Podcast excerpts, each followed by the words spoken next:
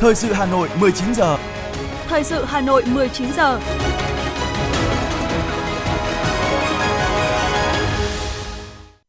Quang Minh và Phương Nga kính chào và cảm ơn quý vị và các bạn đang nghe chương trình thời sự của Đài Phát thanh và Truyền hình Hà Nội. Chương trình tối nay Chủ nhật, ngày 11 tháng 12 năm 2022 sẽ chuyển tới quý vị một số nội dung chính sau đây.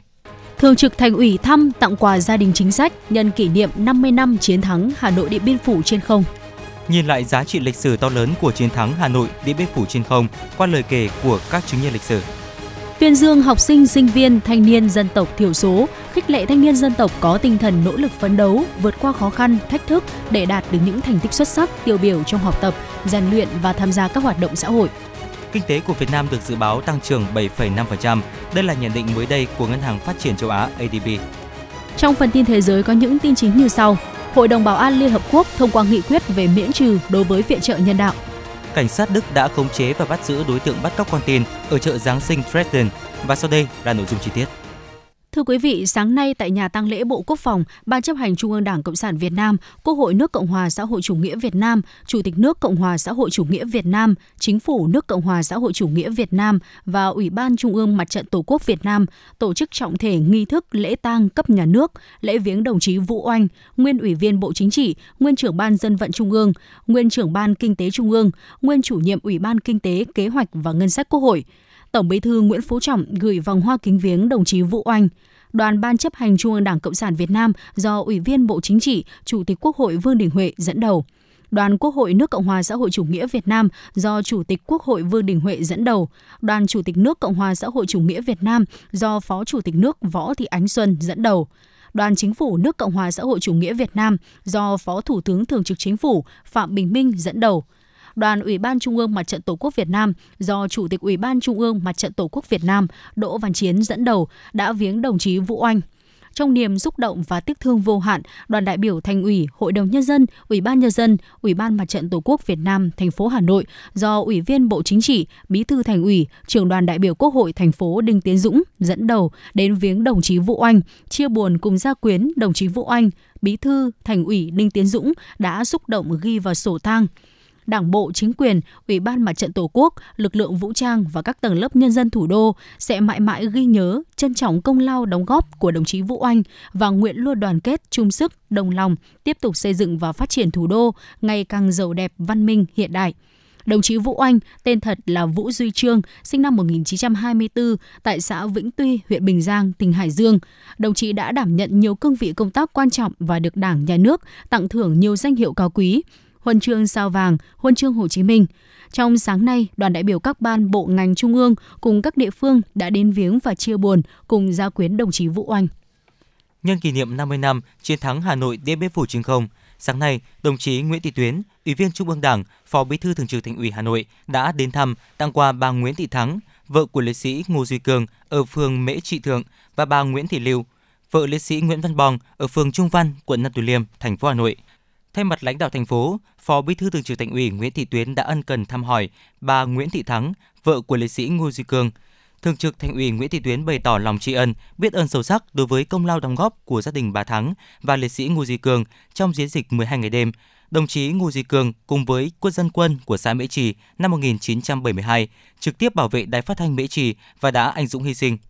Trong chiến dịch 12 ngày đêm, đồng chí Nguyễn Văn Bong là bộ đội đơn vị phòng không trực tiếp bảo vệ thủ đô đã anh dũng hy sinh khi làm nhiệm vụ. Thay mặt lãnh đạo thành phố, Phó Bí thư Thường trực Thành ủy Nguyễn Thị Tuyến bày tỏ lòng tri ân sâu sắc đến sự hy sinh anh dũng của liệt sĩ Nguyễn Văn Bong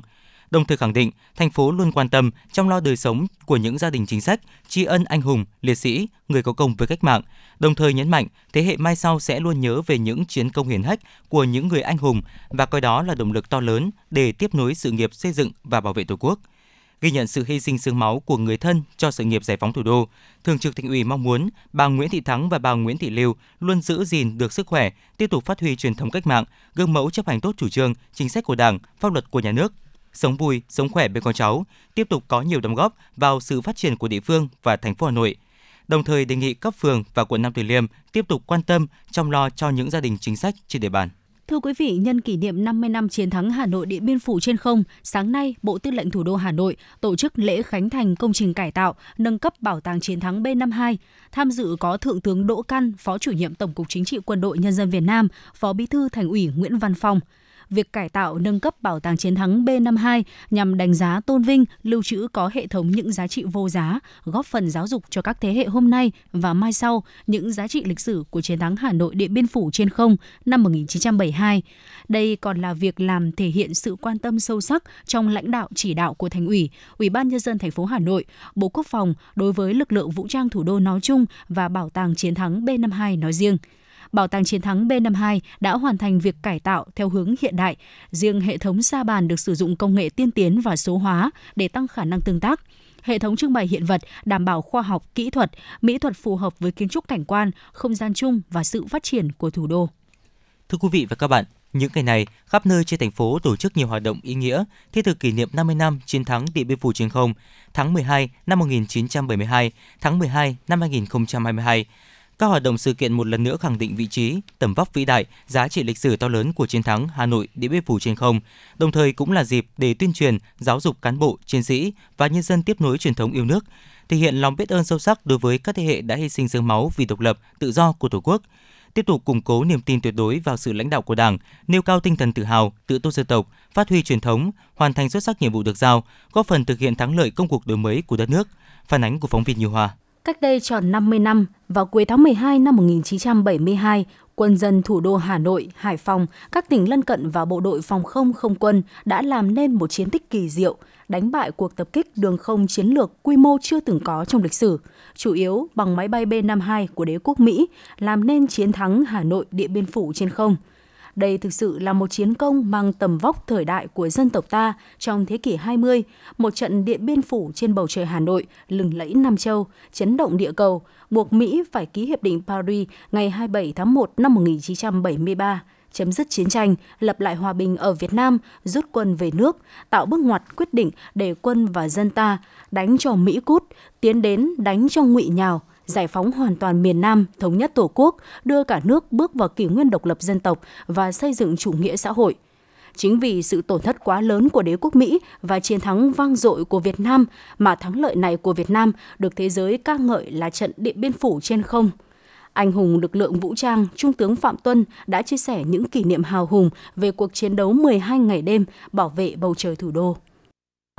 À, Mỹ đã dùng B-52 đánh ở nhiều nước khác nữa. À, các loại tên lửa bây giờ hiện đại hơn, máy bay hiện đại hơn, nhưng chưa nước nào bắn được B-52 mà chỉ có Việt Nam chúng ta đánh được B-52 thôi. Và trong cái điều kiện như vậy thì đấy là một câu hỏi mà à, phóng viên và các nhà nghiên cứu à, rất nhiều hỏi về cái vấn đề này. Chúng tôi muốn nói là chúng ta đánh được B-52. Cái đầu tiên là phải nói là cái nhạy cảm à, đánh giá đúng địch đúng ta à, à, đánh đánh giá rõ được âm mưu thủ đoạn về kể cả hành động thực tế của địch nữa từ đấy chúng ta phải đánh được. À, thế thì à, từ năm 64 địch bắt đầu đánh ra Hà Nội. Thì năm 66 Trung ương và Bác Hồ, đặc biệt là Bác Hồ đã căn dặn bộ đội phòng không quân là trước sau địch cũng đánh ra Hà Nội và thế nào cũng dùng B-52 đánh ra Hà Nội à, à, từ khi mà có B52 thì Bác Hồ đã dặn ông vùng Thế Tài được là bây giờ Mỹ đã có B52 nhưng các chú chưa có gì đánh được nó cả. À, nhưng mà phải nghiên cứu đến khi ta có vũ khí ta đánh thì ta sẽ đánh được. À, thì đấy là là đấy tôi muốn nói là cái cái nhạy cảm cái đánh giá tình hình khả năng của địch từ đó chúng ta phải làm được.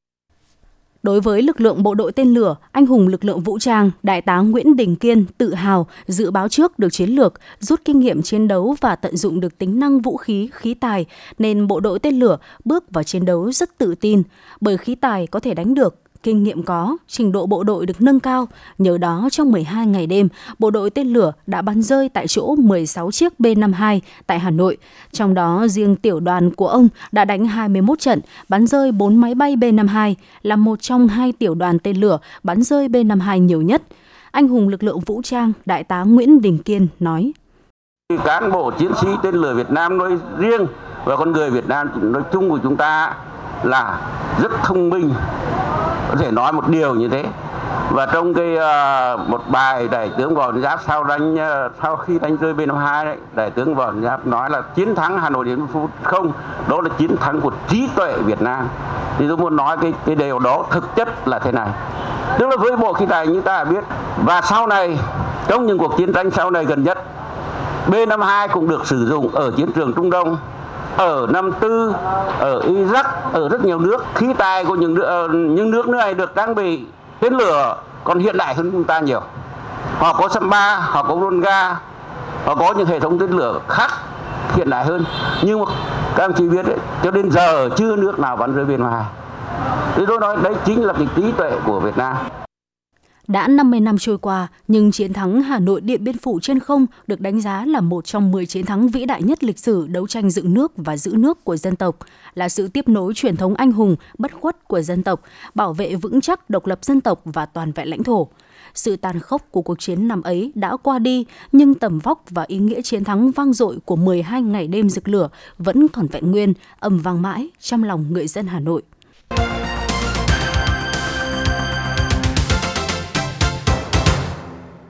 Thưa quý vị, Chủ tịch Ủy ban nhân dân thành phố Hà Nội Trần Sĩ Thanh vừa ký ban hành quyết định số 4854 về việc thành lập tổ điều phối vùng thủ đô của thành phố Hà Nội. Tổ điều phối giúp việc cho Ủy ban nhân dân thành phố, Chủ tịch Ủy ban nhân dân thành phố. Tổ điều phối có nhiệm vụ tham mưu giúp việc Phó Chủ tịch Hội đồng điều phối vùng, Chủ tịch Ủy ban nhân dân thành phố trong việc đề xuất các cơ chế, chính sách, quy hoạch, kế hoạch, chương trình, đề án, nhiệm vụ, dự án trọng điểm có quy mô vùng và có tính chất liên kết vùng đồng thời giúp Chủ tịch Ủy ban nhân dân thành phố chỉ đạo, điều phối, kiểm tra, giám sát việc thực hiện các hoạt động trong các nội dung, lĩnh vực phối hợp theo chức năng và nhiệm vụ. Phối hợp với các bộ thuộc ngành dọc và các sở ngành của tỉnh trong vùng thủ đô để kịp thời phối hợp giải quyết những vấn đề liên tỉnh, thành phố thuộc thẩm quyền. Cập nhật đề xuất những cơ chế chính sách phát triển vùng thuộc lĩnh vực và địa bàn phụ trách. Sáng nay, chương trình Hành trình xe đạp hữu nghị vì Hà Nội xanh năm 2022, hoạt động hòa bình hữu nghị thường niên đã được Liên hiệp các tổ chức hữu nghị thành phố phối hợp tổ chức khu vực Hồ Hoàn Kiếm. Ủy viên Ban Thường vụ Thành ủy Nguyễn Lan Hương, Chủ tịch Ủy ban Mặt trận Tổ quốc thành phố, Chủ tịch Liên hiệp các tổ chức hữu nghị Hà Nội tham dự. Hành trình xe đạp hữu nghị vì Hà Nội xanh năm 2022 thu hút gần 300 đại biểu tham dự, trong đó có các vị đại sứ, đại diện các tổ chức quốc tế tại Việt Nam. Không chỉ thiết thực chào mừng thành công đại hội lần thứ 6 của Liên Hiệp, hành trình xe đạp hữu nghị năm 2022 mong muốn lan tỏa tình yêu Hà Nội, quảng bá, cổ vũ, ủng hộ việc sử dụng xe đạp, tiết kiệm năng lượng, góp phần bảo vệ môi trường sống, xây dựng Hà Nội là thành phố xanh, thân thiện trong lành, đáng sống. Sáng nay tại huyện Ứng Hòa, Phó Chủ tịch Mặt trận thành phố Nguyễn Sĩ Trường tham dự khánh thành bàn giao nhà đại đoàn kết cho hộ bà Nguyễn Thị Mạnh ở xã Hòa Lâm được xây dựng từ 50 triệu đồng do Mặt trận Tổ quốc quận Cầu Giấy ủng hộ và sự giúp đỡ của các mặt trận xã, anh em dòng họ. Tiếp đó, Phó Chủ tịch Mặt trận thành phố đã đến kiểm tra tiến độ xây dựng nhà đại đoàn kết cho hộ cận nghèo bà Lê Thị Tẽo, người cao tuổi cô đơn ở xã Hòa Lâm. Với sự quan tâm sát sao của mặt trận các cấp, nhiều hộ nghèo đã rất vui mừng khi sẽ được đón Tết trong ngôi nhà khang trang, ấm tình đoàn kết – cũng trong sáng nay, tham dự tọa đàm nâng cao chất lượng công tác an sinh xã hội do Mặt trận Tổ quốc hai quận huyện Ứng Hòa và Cầu Giấy phối hợp tổ chức, Phó Chủ tịch Mặt trận thành phố Nguyễn Sĩ Trường đánh giá cao mô hình đoàn kết tương trợ trong thực hiện cuộc vận động toàn dân đoàn kết xây dựng nông thôn mới, đô thị văn minh. Đồng thời đề nghị mặt trận các cấp tiếp tục làm tốt công tác vận động ủng hộ quỹ vì người nghèo, quản lý sử dụng quỹ theo đúng quy định, đảm bảo hỗ trợ an cư, phương tiện sinh kế phù hợp, giúp người nghèo, người có hoàn cảnh khó khăn có cuộc sống tốt hơn. Sáng nay tại Trung tâm Văn hóa Thông tin và Thể thao quận Bắc Từ Liêm, hơn 10.000 người đã tham gia hội nghị gắn kết giáo dục nghề nghiệp thủ đô với thị trường lao động năm 2022. Sự kiện do Ủy ban nhân dân thành phố Hà Nội chỉ đạo Sở Lao động Thương binh và Xã hội, Ủy ban nhân dân quận Bắc Từ Liêm, trường trung cấp nghề giao thông công chính Hà Nội phối hợp thực hiện. Đồng chí Trử Xuân Dũng, Phó Chủ tịch Ủy ban nhân dân thành phố tham dự. Hội nghị được tổ chức với quy mô khoảng 10.000 người, 49 gian hàng tư vấn tuyển sinh giáo dục nghề nghiệp, 25 gian trưng bày, trình diễn kỹ năng nghề, 34 doanh nghiệp tiêu biểu đại diện cho gần 1.000 doanh nghiệp đang có hoạt động liên kết, hợp tác với các cơ sở giáo dục nghề nghiệp trên địa bàn thành phố, tham gia ký kết hợp tác, đặt hàng đào tạo tại hội nghị. 40 doanh nghiệp có nhu cầu tuyển dụng với hơn 2.800 chỉ tiêu lao động tham gia phiên giao dịch giới thiệu việc làm. Việc tổ chức hội nghị này là nhằm cụ thể hóa mục tiêu mà giáo dục nghề nghiệp thủ đô đặt ra, đó là năm 2022 tuyển sinh và đào tạo mới cho khoảng 224.500 lượt người, phấn đấu tỷ lệ lao động qua đào tạo từ 72,2%, trong đó tỷ lệ lao động có bằng cấp chứng chỉ đạt từ 51,2%. Liên đoàn Lao động huyện Thường Tín vừa tổ chức thành công đại hội điểm khối doanh nghiệp tại Công đoàn Công ty trách nhiệm hữu hạn đầu tư xây dựng và dịch vụ Tân Đạt. Công ty trách nhiệm hữu hạn đầu tư xây dựng và dịch vụ Tân Đạt được thành lập từ năm 2016, hiện có tổng số 25 đoàn viên. Nhiệm kỳ vừa qua, công đoàn công ty luôn đoàn kết, thực hiện tốt chức năng và nhiệm vụ của tổ chức công đoàn. Công đoàn công ty đã tham gia quản lý, quan tâm đại diện, bảo vệ quyền, lợi ích hợp pháp và chính đáng của đoàn viên, người lao động. Công đoàn tích cực vận động đoàn viên tham gia đóng góp ủng hộ quỹ, quỹ xã hội, từ thiện với số tiền 73 triệu đồng. Đại hội đã bầu cử gồm 3 đồng chí vào ban chấp hành khóa mới và bầu chủ tịch công đoàn công ty trách nhiệm hữu hạn đầu tư xây dựng và dịch vụ Tân Đạt, nhiệm kỳ 2023-2028.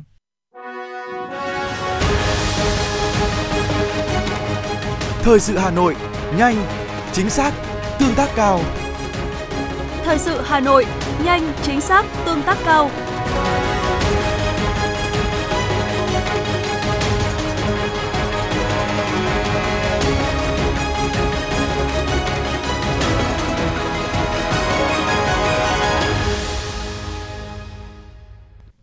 Tối qua, Ủy ban dân tộc phối hợp với Bộ Giáo dục và Đào tạo, Trung ương Đoàn Thanh niên Cộng sản Hồ Chí Minh đã tổ chức lễ tuyên dương học sinh, sinh viên, thanh niên dân tộc thiểu số xuất sắc tiêu biểu năm 2022. Với chủ đề Đường đến ước mơ, lễ tuyên dương nhằm tôn vinh truyền thống hiếu học của dân tộc Việt Nam, đồng thời biểu dương khích lệ tinh thần nỗ lực phấn đấu, vượt qua khó khăn, thách thức để đạt được những thành tích xuất sắc, tiêu biểu trong học tập, rèn luyện và tham gia các hoạt động xã hội của học sinh, sinh viên, thanh niên dân tộc thiểu số. 142 cá nhân tiêu biểu được tuyên dương năm nay là những nhân tố xuất sắc thuộc 50 dân tộc đến từ 47 tỉnh, thành phố, vùng dân tộc thiểu số, miền núi. Nhiều em học sinh đạt giải cao tại các cuộc thi học sinh giỏi quốc gia, quốc tế. Ý nghĩa của chương trình ngày càng được lan tỏa rộng khắp, góp phần khẳng định chủ trương, chính sách ưu việt, xuyên suốt của Đảng, Nhà nước ta trong việc xây dựng và phát triển nguồn nhân lực vùng dân tộc thiểu số, miền núi. Tăng trưởng kinh tế khu vực châu Á Thái Bình Dương năm nay dự báo mức 6,5% với nhiều thách thức – trong đó, kinh tế Việt Nam được dự báo tăng trưởng 7,5%. Đây là nhận định mới đây của Ngân hàng Phát triển châu Á ADB. Theo đó, ấn tượng nhất tăng trưởng của Việt Nam trong quý 3 năm nay là 13,5%. Mức tăng trưởng này có được nhờ chiến lược tiêm chủng vaccine, sự phục hồi nhanh trở lại của các ngành du lịch dịch vụ, sản xuất kinh doanh và xuất khẩu. Tuy nhiên, kinh tế Việt Nam vẫn còn nhiều thách thức từ bên ngoài khi đơn hàng giảm, nhu cầu tiêu dùng chậm lại ở những quốc gia phát triển, là những đối tác lớn nhập khẩu của Việt Nam hay là diễn biến về chính sách tiền tệ của Mỹ và châu Âu. Tập đoàn Dầu khí Việt Nam Petro Việt Nam thông tin, đến tháng 11 năm 2022, tập đoàn đã về đích trước kế hoạch tất cả các chỉ tiêu tài chính và sản lượng khai thác dầu khí của năm 2022 tổng doanh thu toàn tập đoàn hoàn thành kế hoạch cả năm 2022 trước 4 tháng. Trong 11 tháng ước đạt 854.000 tỷ đồng, xác lập kỷ lục mới kể từ khi thành lập tập đoàn. Nộp ngân sách nhà nước toàn tập đoàn hoàn thành kế hoạch cả năm 2022 trước 6 tháng, tính chung 11 tháng năm 2022 ước đạt 134,5 nghìn tỷ đồng. Các mặt công tác khác đều được triển khai tích cực, đạt nhiều kết quả nổi bật. Các chuỗi liên kết ngày càng phát huy hiệu quả, các đơn vị của tập đoàn đã tập trung triển khai, tìm kiếm và tăng cường trao đổi về các hình thức hợp tác liên kết nhằm nâng cao giá trị sử dụng nguồn lực, tài sản sẵn có, góp phần nâng cao khả năng cạnh tranh và phát triển bền vững. Giá một số hàng hóa có xu hướng tăng nhẹ trở lại trong quý 4 bởi nhu cầu mua sắm của người dân vào dịp cuối năm và Tết Nguyên đán tăng cao. Bộ Tài chính cho biết, trong 11 tháng vừa qua, thị trường trong nước nhìn chung đã có sự phục hồi đáng kể. Nhu cầu hàng hóa bắt đầu tăng sau khi dịch bệnh được kiểm soát. Đồng thời, do chịu tác động từ diễn biến nhanh, phức tạp của tình hình kinh tế thế giới, giá một số hàng hóa trong nước như nguyên nhiên vật liệu và năng lượng có xu hướng tăng giá trở lại trong quý 4 bởi nhu cầu mua sắm của người dân vào dịp cuối năm và Tết Nguyên đán tăng cao.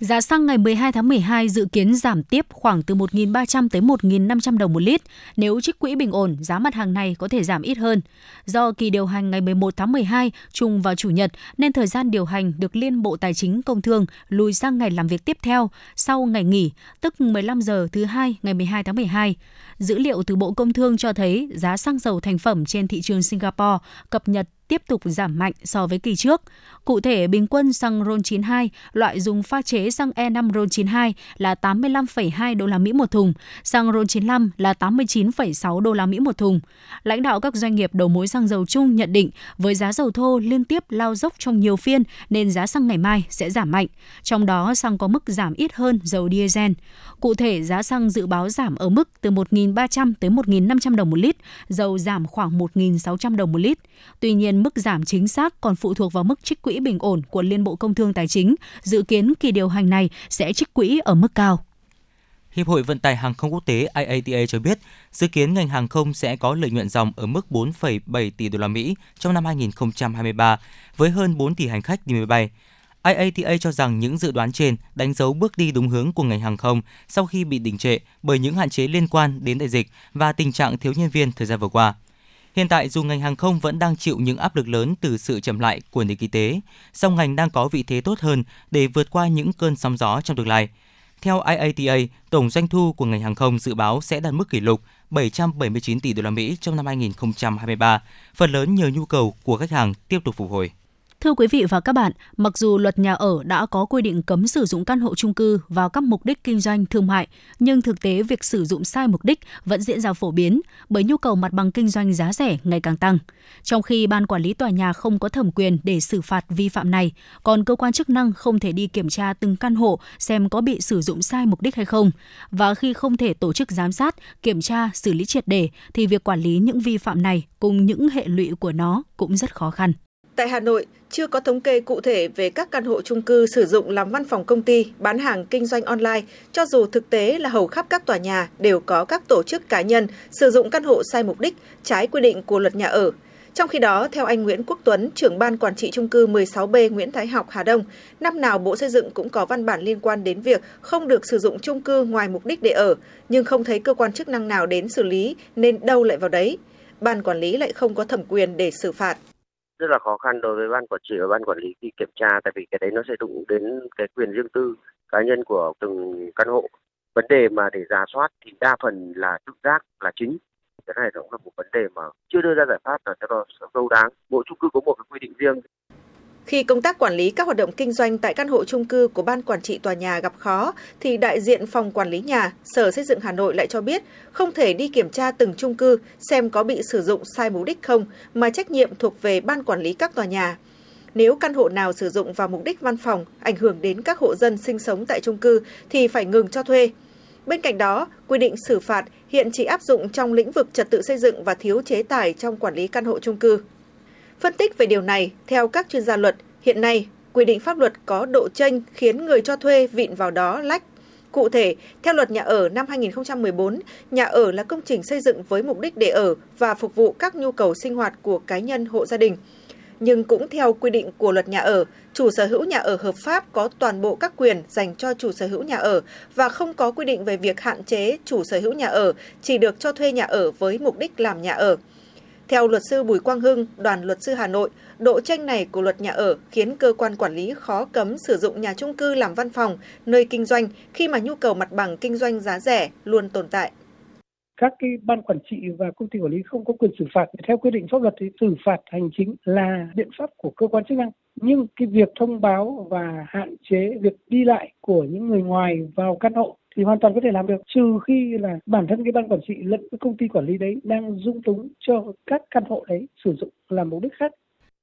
Tránh văn phòng Hội Kiến trúc sư Việt Nam Phạm Thanh Tùng bày tỏ lo ngại khi các căn hộ chung cư được thiết kế với mục đích để ở lại bị biến thành văn phòng, siêu thị mini hoặc bị biến thành nhà kho, có thể gây ra những hậu quả khó lường. Theo ông Tùng, giải quyết vấn đề này cần đề cao trách nhiệm của chủ đầu tư và chính quyền địa phương đã có quy định là nghiêm cấm sử dụng sai mục đích các căn hộ để ở, không cần ủy ban. Và cái này trách nhiệm là quản lý của chủ đầu tư của tòa nhà đó và chính quyền sở tại, cấp phường nữa, phải đi kiểm tra, phải đổi mới cái quản lý gắn bó với lại chính quyền sở tại. Tức là khu đô thị nào mà thuộc phường nào thì chính quyền phường đó phải có trách nhiệm. Ông Nguyễn Trí Thanh, Phó Chủ tịch Hội môi giới bất động sản Việt Nam cho biết, theo luật nhà ở, từ ngày 30 tháng 6 năm 2016, các tổ chức cá nhân, hộ gia đình phải chuyển hoạt động kinh doanh, phần diện tích không được phép kinh doanh ra khỏi căn hộ chung cư. Mặc dù quy định đã có hiệu lực, tuy nhiên việc thực thi vẫn đang dậm chân tại chỗ và các quy định về sử dụng căn hộ chung cư hiện nay chưa được thực hiện nghiêm. Do đó, pháp luật cần quy định rõ người sở hữu nhà có quyền cho thuê, song vẫn phải đảm bảo tuân thủ đúng chức năng tòa nhà cần phải xử phạt ban quản lý nhà đầu tiên. Hai nữa là tiếp tục xử phạt cái chủ nhà. Cái trường hợp vi phạm có thể cắt điện, cắt nước, thì cái việc đó là cái việc mà chúng ta có thể hoàn toàn làm được. Nhưng vấn đề ở đây chúng ta vẫn bị hiện tượng là gọi cái văn hóa cả nể. Cái việc mà cả nể như vậy thì có nhiều cái hệ lụy sau này. Thì đấy là cái mà chúng ta cũng cần phải có cái lộ trình cũng như là cái tuyên truyền để giải quyết dứt điểm vấn đề, để nó đảm bảo về cái an toàn cho cái người dân và thực hiện đúng theo luật nhà ở. Từ nhu cầu dẫn tới thực tế tại Hà Nội và thành phố Hồ Chí Minh, căn hộ chung cư được sử dụng làm văn phòng, trụ sở của các doanh nghiệp, cơ sở sản xuất kinh doanh vẫn đang phổ biến. Rõ ràng, việc sử dụng căn hộ như vậy đã sai về mặt mục đích theo quy định của pháp luật, nhưng cũng cho thấy có độ tranh khá lớn giữa quy định của luật nhà ở và thực tiễn áp dụng pháp luật đối với mục đích sử dụng nhà ở. Do đó, để các quy định của pháp luật về sử dụng nhà ở chung cư được thực thi có hiệu quả, vừa phù hợp thực tế đời sống xã hội, cần làm rõ giới hạn và quy mô nào được phép hoặc không được sử dụng căn hộ chung cư như các doanh nghiệp nhỏ với số nhân viên ít, diện tích thuê không lớn và ngành nghề không gây tiếng ồn, không có nguy cơ xảy ra cháy nổ hay gây quá tải hạ tầng điện nước, có thể được phép sử dụng căn hộ chung cư làm văn phòng với những hướng dẫn cụ thể và quản lý chặt chẽ. Điều này vừa đảm bảo sự linh hoạt, đáp ứng nhu cầu xã hội, vừa tạo điều kiện cho người dân và doanh nghiệp nhỏ có mặt bằng với chi phí thấp. Mặt khác, đảm bảo các hoạt động này được quản lý chặt chẽ, không tác động tiêu cực tới đời sống cư dân và hạ tầng chung cư.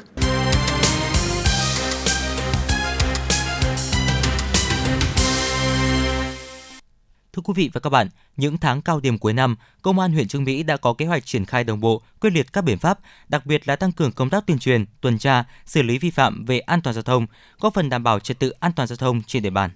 Trương Mỹ là huyện có địa bàn rộng, bao gồm 32 xã, thị trấn với các tuyến quốc lộ, tỉnh lộ đi qua. Đặc biệt, quốc lộ 6 chạy qua huyện Trương Mỹ dài gần 18 km.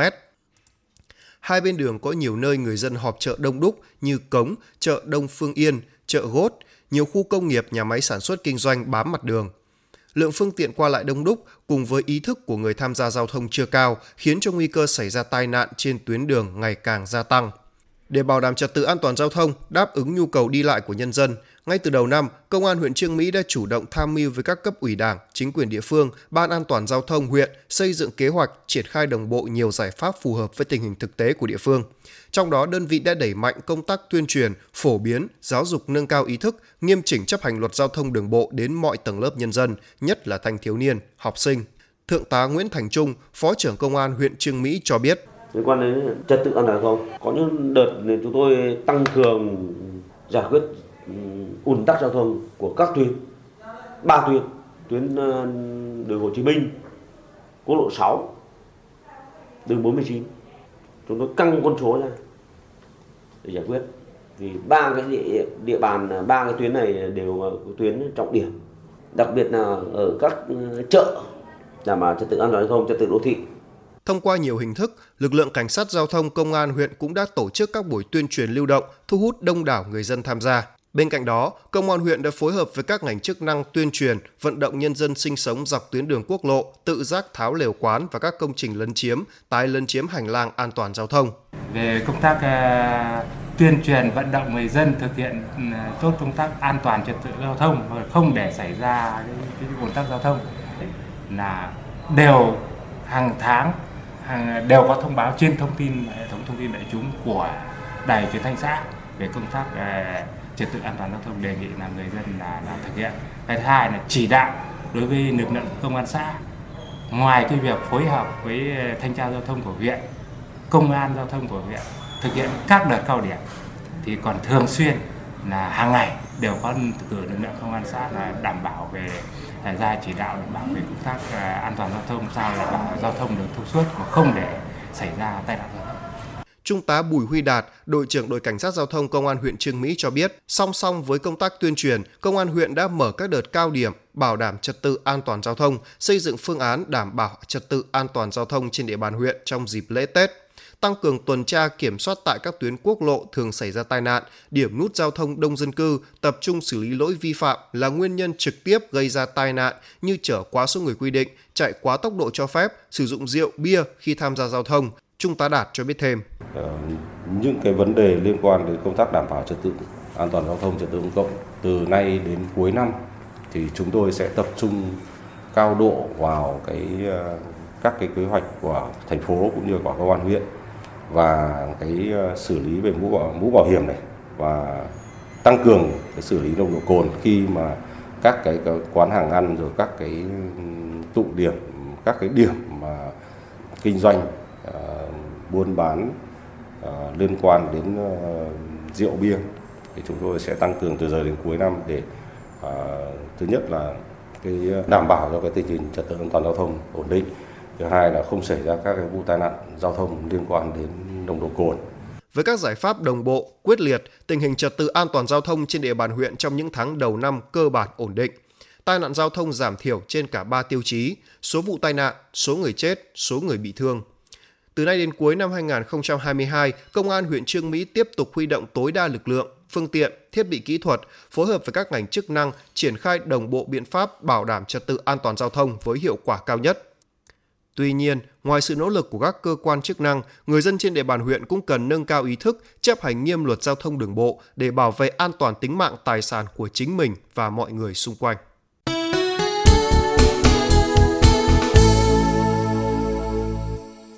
Thưa quý vị và các bạn, sáng nay, hội nghị khoa học chuyên đề các tiến bộ mới trong quản lý và điều trị bệnh lý tiêu hóa và gan mật đã được tổ chức tại Hà Nội với sự tham gia của nhiều bệnh viện, các chuyên gia tiêu hóa trong và ngoài nước. Nhiều bước tiến mới trong quản lý và điều trị các bệnh lý tiêu hóa và gan mật của Việt Nam cũng như của các nước Mỹ, Nhật Bản, Hàn Quốc đã được chia sẻ tại hội nghị. Nổi bật là vai trò của trí tuệ nhân tạo trong phát hiện và chẩn đoán ung thư sớm đại tràng, quản lý bệnh gan nhiễm mỡ liên quan đến chuyển hóa, các nghiên cứu tiềm năng hướng tới dự phòng ung thư gan tại Việt Nam – ứng dụng các dấu ấn sinh học mới trong chẩn đoán và điều trị ung thư biểu mô tế bào gan. Các công nghệ và kỹ thuật mới này sẽ được nghiên cứu và triển khai, ứng dụng rộng rãi hơn nữa trong thời gian tới, đem lại những lợi ích cho người bệnh và nền y học Việt Nam. Chiều nay, tại hội trường lớn Đại học Y Hà Nội đã diễn ra lễ truy tặng kỷ niệm trương vì sức khỏe nhân dân cho bà Nguyễn Thị Hồng Hải và anh Đào Đức Lợi, đồng thời tổ chức phát động phong trào hiến tặng mô tạng. Ông Nguyễn Hoàng Phúc, Phó Giám đốc Trung tâm Điều ghép tạng quốc gia cho biết, trung tâm đã tiếp nhận mô tạng của bà Nguyễn Thị Hồng Hải ở Hà Nội và anh Đào Đức Lợi ở Bắc Ninh. Nguồn tạng này đã cứu chữa được cho nhiều người bệnh nặng và góp phần lớn lao vào sự phát triển y học nước nhà. Tại lễ truy tặng kỷ niệm trương, đại diện gia đình bà Nguyễn Thị Hồng Hải và anh Đào Đức Lợi xúc động cho biết, để đưa ra quyết định hiến tặng không phải là điều dễ dàng, nhưng khi nghĩ đến việc khi người thân không may mắn mất đi mà mang lại cuộc sống mới cho người khác, họ đã bàn bạc với gia đình để đưa ra quyết định nhanh chóng để cứu giúp người bệnh đang mòn mỏi chờ nhận được nguồn tạng hiến tặng. Nhân dịp kỷ niệm 15 năm thành lập, Hiệp hội Thực phẩm chức năng Việt Nam vừa tổ chức Đại hội đại biểu toàn quốc nhiệm kỳ 4 năm 2022 năm 2027 từ khi thành lập năm 2007, Hiệp hội đã có chiến lược truyền thông về thực phẩm chức năng để toàn xã hội hiểu đúng, làm đúng và dùng đúng, cùng với cơ quan quản lý tạo ra một thị trường thực phẩm chức năng lành mạnh ở Việt Nam. Trong nhiệm kỳ 4, Ban chấp hành Hiệp hội Thực phẩm chức năng Việt Nam với 37 thành viên tiếp tục tập trung vào mục tiêu phát triển thực phẩm chức năng thành một ngành kinh tế y tế mang tính dân tộc, khoa học, hiện đại, hội nhập phục vụ chăm sóc sức khỏe cộng đồng. Đại hội thống nhất bầu Phó giáo sư tiến sĩ Trần Đáng tiếp tục giữ vai trò Chủ tịch Hiệp hội Thực phẩm chức năng Việt Nam. Thưa quý vị và các bạn, để bảo đảm sự bình đẳng về việc làm cho người khuyết tật, nhiều chính sách ưu đãi về vốn tín dụng đã được triển khai. Nhờ nguồn vốn này, nhiều người khuyết tật đã tích cực chủ động tham gia vào thị trường lao động. Việc tạo điều kiện vay vốn ưu đãi đối với người khuyết tật và các doanh nghiệp sản xuất, kinh doanh sử dụng lao động là người khuyết tật cũng chính là phương thức giúp người khuyết tật có thu nhập ổn định, tạo dựng cuộc sống độc lập, bớt gánh nặng cho gia đình và xã hội. 8 năm trước, cửa hàng photocopy và in ấn của gia đình ông Tôn chỉ là một cửa hàng nhỏ sau 4 chu kỳ được tiếp cận nguồn vốn vay ưu đãi dành cho người khuyết tật từ Ngân hàng Chính sách Xã hội quận Long Biên, đến nay ông đã có được cơ ngơi bề thế, tạo công ăn việc làm cho nhiều lao động có hoàn cảnh khó khăn và đặc biệt là những người khuyết tật giống như ông. Ông Nguyễn An Tôn, phường Đức Giang, quận Long Biên cho biết. Thì với cái lãi suất ưu đãi của ngân hàng chính sách xã hội thì nó tạo cho, cho người khuyết tật nếu mà mình cân đối ra thì gần như là không có lãi suất. Đấy, và chúng tôi là yên tâm về cái cái, cái nguồn vốn đó. Đấy cụ thể là anh tôi đã đã tăng được số máy như thế và số lao động ấy ở đây là tôi muốn nói là lao động ở tại đây tức là thêm được hai người đấy, tổng cộng là ba đấy. với lại um, triển khai các cái điểm ở gần trường học để các anh em và cái điểm sóc sơn là tôi xây dựng là đến đến nay là 4 năm rồi hoạt động rất tốt Bị tật chân bẩm sinh, sức khỏe kém nên bà Trần Thị Bình ở thôn Sen Hồ, xã Lệ Chi, huyện Gia Lâm không có công việc ổn định. Năm 2020, thông qua Hội Cựu Chiến binh, bà được Ngân hàng Chính sách Xã hội huyện Gia Lâm tạo điều kiện cho vay 50 triệu đồng để mở rộng sản xuất. Số vốn này cũng được bà sử dụng để mua thêm máy khâu và nguyên vật liệu. Bà Trần Thị Bình, xã Lệ Chi, huyện Gia Lâm cho biết. Tôi ờ, vay ở ngân hàng được 50 triệu thì tôi về tôi mua hai cái máy. Hai chị em may thì ờ, nói chung là nhận hàng về may thì đến hiện bây giờ thì là công gọi là nó ổn với ờ, công việc trong gia đình. Thì tôi cũng mong là tôi muốn là vay thêm để tôi muốn sửa sang cái nhà này hoặc là tôi làm cái nhà khác để tôi muốn làm một hai cái máy nữa. Thì để tôi muốn làm thêm để cho ổn định trong gia đình. Tương tự, anh Lê Thành Vinh ở xã Đốc Tín, huyện Mỹ Đức mang trên mình đôi chân tật nguyền, nhưng nhiều năm vừa qua, anh vẫn luôn tràn đầy nghị lực sống. Anh Vinh tâm niệm rằng phải cố gắng đi học, tìm một công việc để trước có thể nuôi sống chính mình, sau đỡ đần gánh nặng cho gia đình. Chính suy nghĩ đó đã trở thành động lực giúp anh Vinh quyết tâm đi học nghề điện tử. Sau nhiều năm kiên trì học tập, anh có tay nghề vững vàng và đã mở cửa hàng sửa chữa, kinh doanh điện tử, điện lạnh ngay tại nhà, với thu nhập mỗi tháng từ 5 đến 6 triệu đồng. Ngoài ra, anh còn đào tạo nghề và giải quyết việc làm cho một số hội viên người khuyết tật tại địa phương. Anh Lê Thành Vinh, Hội Người Khuyết tật xã Đốc Tín, huyện Mỹ Đức cho biết. Khi đi học về thì tất nhiên là lúc đầu tiên là trình độ thì mình vẫn chưa đạt được ừ, theo cái năng lực của mình. Mình vẫn phải học hỏi, học hỏi xong đến khi mà cái trình độ của mình mà đạt được thì mình bắt đầu mở cửa hàng. Mở cửa hàng thì xong đó thì dần dần là cũng dạy thêm một số anh em người khuyết tật ở trong hội ừ, để họ cũng có công ăn việc làm để giải quyết bớt cái khó khăn trong cuộc sống. Hiện nay, Ngân hàng Chính sách Xã hội thành phố đang thực hiện 17 chương trình tín dụng ưu đãi của chính phủ cho các đối tượng, trong đó có người khuyết tật. Trải qua 20 năm đồng hành, Ngân hàng Chính sách Xã hội đã tập trung nguồn lực đẩy mạnh thực hiện các chương trình tín dụng chính sách, có phần hỗ trợ vốn vay cho người khuyết tật và các doanh nghiệp sản xuất kinh doanh sử dụng lao động là người khuyết tật, góp phần thực hiện giảm nghèo bền vững, đảm bảo an sinh xã hội. Đến ngày 28 tháng 11 năm 2022, dư nợ cho vay đối với người khuyết tật tự phát triển sản xuất, doanh nghiệp sử dụng lao động là người khuyết tật tại Ngân hàng Chính sách Xã hội đạt trên 26 tỷ đồng, với trên 550 khách hàng còn dư nợ, chiếm tỷ lệ 0,2% trên tổng dư nợ các chương trình tín dụng của Ngân hàng Chính sách Xã hội.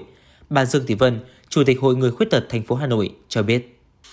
Khi mà được vay vốn thì uh, rất là nhiều hộ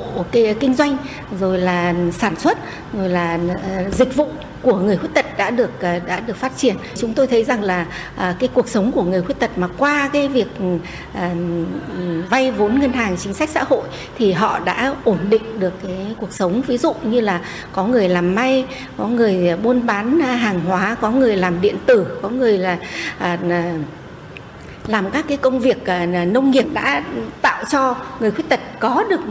cái, cái công ăn việc làm ổn định và đồng thời rằng họ cũng phát huy cái khả năng của họ và à, có một cái sự độc lập về kinh tế à, cho chính bản thân và gia đình họ.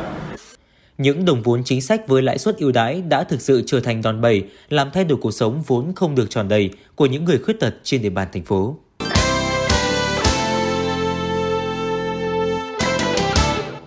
Thưa quý vị, vào tối qua, người đẹp Nhật Bản Erina Hanawa đã đăng quang Hoa hậu du lịch thế giới Miss Tourist World 2022, khép lại cuộc thi lần thứ 31 của cuộc thi sắc đẹp và du lịch toàn cầu. Với chủ đề đưa thế giới đến Việt Nam và thông điệp hành trình qua những miền di sản, các thí sinh tham dự cuộc thi đã có một hành trình trải nghiệm gần một tháng tại những điểm đến của năm tỉnh thành phố khu vực phía Bắc, lan tỏa hình ảnh về du lịch Việt Nam an toàn, thân thiện và hấp dẫn – với chủ đề Đưa thế giới đến Việt Nam, hành trình qua những miền di sản. Sân khấu đêm chung kết được dàn dựng ngoài trời với nhiều màn biểu diễn và trình diễn thời trang mang đậm bản sắc văn hóa Việt Nam. Năm người đẹp lọt top vào top 5 hoa hậu du lịch thế giới bao gồm Philippines, Nigeria, Nhật Bản, Nga và Việt Nam. Phần thi ứng xử của cuộc thi năm nay có một câu hỏi duy nhất, những điều học được trong hành trình trải nghiệm ở Việt Nam và thông điệp của bạn gửi đến đất nước của mình – người đẹp Nhật Bản Erina Hanawa đã xuất sắc vượt qua những thí sinh để giành ngôi vị Hoa hậu du lịch thế giới năm 2022. Người đẹp Việt Nam Hương Ly đạt được danh hiệu Á hậu 2. Sáng nay, Hội Trường Sơn, đường Hồ Chí Minh, thành phố Hà Nội, Hội Nữ Chiến sĩ Trường Sơn và Ban liên lạc Tiểu đoàn Nữ Trưng Chắc, thành phố Hà Nội tổ chức lễ kỷ niệm 50 năm ngày thành lập. Tiểu đoàn nữ Trưng Chắc là đơn vị bộ đội nữ đầu tiên của miền Bắc được thành lập và cũng là đơn vị bộ đội nữ đầu tiên của miền Bắc điều động cho chiến trường Trường Sơn. Trong 5 năm từ 1971 tới 1975, hơn 500 nữ chiến sĩ Trưng Chắc đã trực tiếp chiến đấu, phục vụ chiến đấu, vượt qua mọi gian khổ khắc nghiệt của núi rừng Trường Sơn và ác liệt của chiến trường để hoàn thành nhiệm vụ. 6 chiến sĩ đã hy sinh, gần 100 chiến sĩ đã bị thương và nhiễm chất độc da cam. Những công hiến hy sinh của các nữ chiến sĩ Trường Sơn, đặc biệt là tiểu đoàn Trưng Chắc Hà Nội, đã trở thành niềm tự hào về vẻ đẹp riêng có đầy kiêu hãnh của phụ nữ Việt Nam, tỏa sáng trong giai đoạn lịch sử hào hùng, oanh liệt của dân tộc.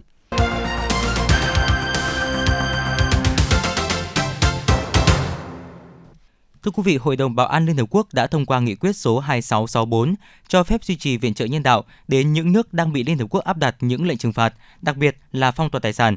Nghị quyết nêu rõ việc cung cấp phê duyệt những khoản thanh toán, tài sản tài chính, nguồn lực kinh tế cũng như cung cấp dịch vụ hàng hóa thiết yếu để đảm bảo hỗ trợ nhân đạo kịp thời là không vi phạm lệnh phong tỏa tài sản của Hội đồng Bảo an hoặc những ủy ban trừng phạt liên quan. Báo cáo này cũng sẽ đề xuất và cách thức giảm thiểu và giảm nhẹ những hậu quả không thông qua việc ban hành những quy định miễn trừ bổ sung. Hôm nay, cảnh sát Đức đã khống chế và bắt giữ đối tượng bắt cóc con tin ở chợ Giáng sinh Dresden. Vụ bắt giữ con tin ở thành phố Dresden, miền đông nước này đã kết thúc sau khi nghi phạm bị bắt giữ. Hai con tin được giải cứu thành công và không bị hề hấn gì. Theo cảnh sát sở tại, vào lúc khoảng 12 giờ 30 ngày 10 tháng 12, theo giờ địa phương, lực lượng đặc nhiệm đã đột kích vào trung tâm mua sắm Armark Gallery nằm trong chợ Giáng sinh Dresden mà nghi can bắt giữ con tin đang cố thủ và khống chế được đối tượng, giải cứu thành công hai con tin. Cơn bão Pandus gây lốc xoáy đã khiến ít nhất 4 người ở bang Tamil Nadu, miền Nam Ấn Độ tử vong. Cơn bão đã làm hư hại 185 ngôi nhà và lều, khiến bật gốc 400 cây xanh ở thủ phủ Chennai của bang, trung tâm gồm những hãng sản xuất ô tô và công ty công nghệ tại Ấn Độ. Gần 25.000 người, bao gồm cả nhân viên cứu trợ thiên tai, đã tham gia vào công tác ứng phó với cơn bão và hơn 9.000 người đã được chuyển đến nơi an toàn tại 201 cơ sở cứu trợ. Trung Quốc thông báo sẽ dừng các biện pháp kiểm dịch COVID-19 với các tài xế xe tải và đoàn thủy thủ trên các tàu vận chuyển hàng trong nước. Động thái này được cho là sẽ giúp giải tỏa đáng kể tăng nghẽn trong mạng lưới chuỗi cung ứng nội địa khi nền kinh tế thứ hai thế giới đang dần nới lỏng các biện pháp phòng chống dịch COVID-19. Trong tuần này, Trung Quốc đã nới lỏng các biện pháp phòng dịch chính, trong khi số ca mắc mới vẫn tăng, cùng với những lo ngại rằng có thể sẽ xảy ra gián đoạn trong thời gian tới. Thưa quý vị, ít nhất 3 người thiệt mạng, khoảng 10 người mất tích trong một vụ nổ bom vào sáng sớm ngày 10 tháng 12 theo giờ địa phương tại một tòa nhà trên đảo Rosey thuộc eo biển Manche. Từ 20 đến 30 người đã được sơ tán và hai người bị thương đã được điều trị tại bệnh viện. Chính quyền địa phương khuyến cáo người dân Rose chỉ đến bệnh viện chăm sóc khẩn cấp trong trường hợp thực sự cần cấp cứu y tế và tránh xa khu vực xảy ra vụ nổ vốn đã bị phong tỏa. Jersey là một vùng thuộc địa vương thất của Vương quốc Liên hiệp Anh và Bắc Ireland, được quản lý bởi chính quyền vương vị và có dân số khoảng 100.000 người. Jersey nằm ngoài khơi bờ biển Bắc nước Pháp trong eo biển Manche. Đầu tuần này, Ủy ban châu Âu đã thông qua quy định cấm nhập khẩu những mặt hàng nông sản có quy trình sản xuất làm giảm diện tích rừng. Quy định chưa từng có tiền lệ này không chỉ nhằm chống lại nạn phá rừng bất hợp pháp lấy gỗ mà còn nhằm ngăn ngừa việc phá rừng để có thêm đất trồng trọt hay chăn nuôi. Liên minh châu Âu muốn sử dụng vị thế của bên có tiền đi mua để ngăn chặn phá rừng tại các nước bán hàng vào châu Âu.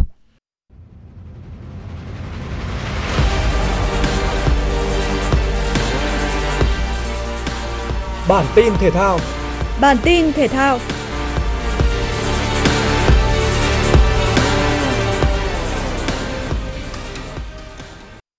Đinh Hồng Quân bước vào cuộc so găng chuyên nghiệp thứ 12 của mình với tay đấm Philippines Anel Paconaje trong sự kiện Fortunes of War diễn ra tại Hồ Tràm, tỉnh Bà Rịa Vũng Tàu.